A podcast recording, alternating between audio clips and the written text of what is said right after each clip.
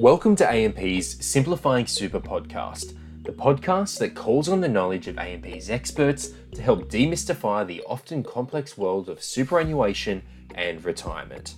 I'm your host, Adam Masters, and in this episode, we talk to Fabian Busciletti, a technical strategy manager at A M P, to cover the all-important topic of how to make contributions to our super.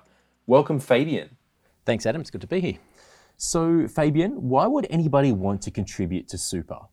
Yeah, well, there's a number of different ways to make super contributions, and I guess we probably need to acknowledge that to begin with. Um, and the different ways of contributing all have slightly different incentives attached to them.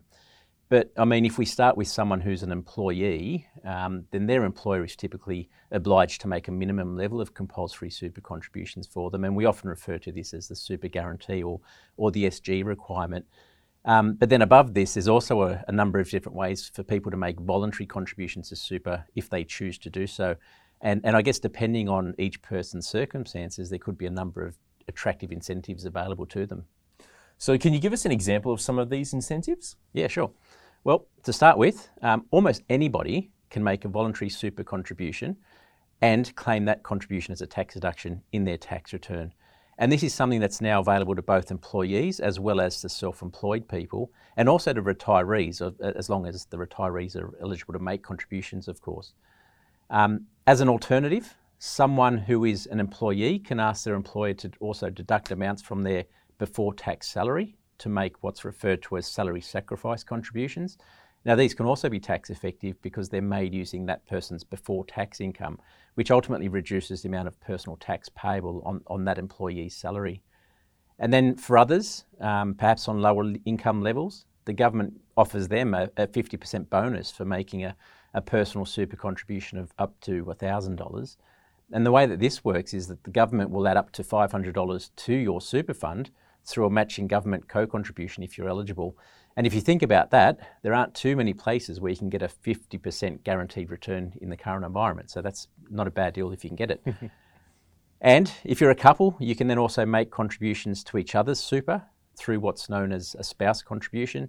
And then in this situation, if the spouse who receives the contribution meets some eligibility criteria, you can get an up to five hundred forty dollars tax offset from the government in your own tax return. Now, of course, on top of all of this, by making a super contribution, the money that you've contributed is now also invested in the more favourably taxed super structure, which has a maximum fifteen percent tax rate. And I guess when you compare that to most personal income tax rates, that sounds like a pretty good place to hold investments from a tax point of view, at least. So, so right there, we have some pretty enticing reasons to, to make voluntary super contributions. Now, I notice you said almost anybody. Does that mean that some people aren't allowed to voluntarily contribute to super? Well, anyone who's under sixty-seven years of age can make a voluntary super contribution if they want to. In fact, until recently, this age limit was set at sixty-five, so we've actually got more flexibility available for, for our older Australians uh, currently than what we have had re- in recent times. So does that mean that someone who's age sixty-seven or over can't contribute to super then? Well, no, not necessarily. Um, once someone reaches age sixty-seven, that doesn't mean they can't contribute to super anymore. But but what it does mean is that they'll need to meet a work test before they're allowed to contribute. Um, and if you think about this work test, essentially what it requires is that someone who is aged between sixty-seven and seventy-five, it, it requires those people to have completed forty hours of work over a consecutive thirty-day period during the financial year. And they have to have done this work before being able to make a contribution. Um, Importantly, though, this doesn't mean they have to be working at the time they make their contribution. Um, as long as they've met that work test during the financial year, they can contribute right up until the end of that same financial year. So, I mean, if I give you an example uh, of someone who, say, works forty hours in the first two weeks of July, they could contribute at any time over the course of the remainder of that financial year if they wanted to. So there is some flexibility in the system in that way. Um, unfortunately, though, once someone reaches age seventy-five, they can then no longer make any additional voluntary contributions. But if they're still working uh, and working as an employee, then they're still um, eligible to receive the compulsory S G contributions we mentioned earlier. So once they no longer meet their work test, they can't contribute anymore? Well, in recent years, the flexibility available to older Australians has actually increased in this area as well. Um, so much so that some recent retirees will now not only be allowed to contribute for the financial year in which they meet the work test, as we've just discussed, but they'll also be able to make contributions during the financial year after they have stopped working. Okay, so who will this apply to? Well, to begin with, um, this uh, this measure is only available to someone who met the work test during the previous financial year. And secondly, it's only available to those who have what's referred to as a total super balance of less than three hundred thousand dollars at the end of that previous financial year.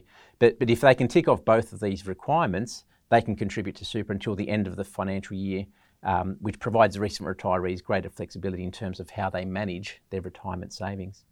And what is someone's total superannuation balance? Yeah, good good, good question, Adam. Um, the size of someone's total super balance is a concept that's used to work out eligibility for a number of superannuation concessions when it comes to contributions particularly.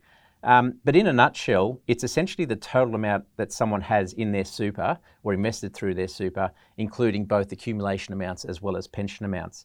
Um, and the total super balance is measured at thirty June of each year, so it's not the current account balance that's important. Okay, so I'm wondering, are, are there limits on how much can be contributed?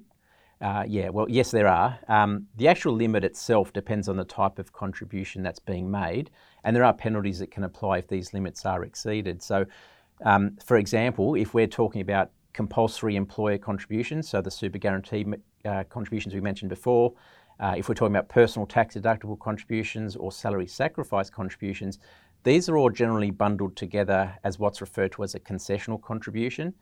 Um, and if you remember the discussion we've just had, um, these are contributions that will generally reduce someone's personal income tax liability.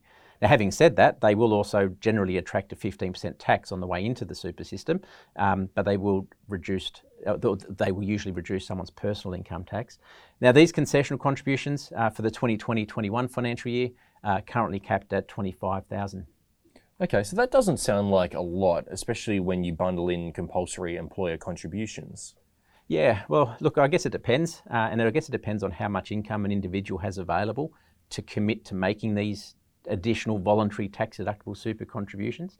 Um, but it's also worth noting that some people will be able to use any unused amounts of their concessional contribution limit from the previous two financial years. So for some people, their limit might in fact be up to anywhere up to as high as seventy-five thousand dollars. Really? Wow. Okay. Um, can you tell me a little bit more about this then? Yeah, yeah, sure. Uh, well, to give you an uh, to give you an example, um, if an employee received ten thousand dollars in employer contributions last financial year and, and ten thousand dollars in the year before that, then effectively they've had fifteen thousand dollars of their concessional contribution limit that they didn't use up in each of those two years. So that's thirty thousand dollars of unused contribution limits. Now that means that in the current year, they could, if they wanted to, increase their twenty-five thousand dollars concessional cap limit by thirty thousand dollars, effectively giving them a fifty-five thousand dollars limit in the current year. Um, but again, the ability to make these additional contributions and, and to access this higher cap uh, is only available to someone who had a total super balance of less than five hundred thousand dollars as at the previous thirty June. So what are the benefits of making these additional contributions then? Well, I guess one of the reasons, and I guess maybe the main reason, is that it allows them to maximise the amount that they can tax effectively divert into their super system. Um, which then offers ongoing tax benefits uh, and something that's been covered in, in, in previous podcast episodes. Um, but with this measure, we're also talking about tax deductible or tax effective contributions. And both of these arrangements help to reduce someone's personal taxable income, and in turn it helps reduce their personal tax liability. So by being able to make a larger super contribution in this way, it enables a larger tax deduction to be claimed in the next tax return. And, and a larger tax deduction Um, in the next tax return could be particularly handy for someone who, for example, might be expecting a higher tax bill uh, from, say, the sale of an investment property uh, or the sale of some shares. Um, making a higher contribution than would otherwise be allowed can be a useful way to help reduce this tax bill. And I, I guess just looping back slightly here, what about the other contribution types that you mentioned earlier? Yeah, well, some of those other contribution types that we mentioned earlier, um, Uh, are contributions where the person was not claiming a tax deduction for them. Uh, and these contributions uh, are often referred to as non-concessional contributions. And the limit on these types of contributions is much higher at one hundred thousand dollars for the twenty twenty twenty-one financial year. Um, but for people who are under age sixty-five, they have an ability to bring forward up to two years worth of their future caps to allow a contribution of up to three hundred thousand dollars in the one year. All right, that sounds interesting. So can you tell me exactly how this works? Yep. Well, first of all, as the rules currently stand at least, the person needs to be under age sixty-five at the start of the financial year. So their age at the first of July each year is critical for this for this particular purpose. Um, having said that though, there is a proposal to increase this age to sixty-seven, although that hasn't yet become law. But then we need to consider their most recent total super balance again. Uh, you'll recall, remember that we sort of spoke about this a, f- a few moments ago. Um, and again, this total super balance, it's a total amount that they had invested through super, including pensions, measured as at the thirtieth of June, right? Now, if we look at their total super balance, and if their total super balance was less than one point four million dollars as at the thirtieth of June of the previous financial year, then they're able to use the two-year bring forward and contribute up to three hundred thousand dollars as non-concessional contributions if they want to. If their balance, their total super balance, was somewhere between one point four and one point five million dollars, they can only bring forward one year's worth of the future cap, um, effectively allowing them a maximum of two hundred thousand dollars in that financial year. Um, But if their balance or their total super balance was over one point six million dollars as at the previous the thirtieth of June, then unfortunately they're not allowed to make any non-concessional contributions at all in that situation. Plenty to unpack there, but thank you, Fabian. Really appreciate your time. It's been great to talk with you. For our listeners, if you'd like further information, please visit amp dot com dot a u forward slash super. And remember, it's always important to consider getting expert advice before making any financial decisions.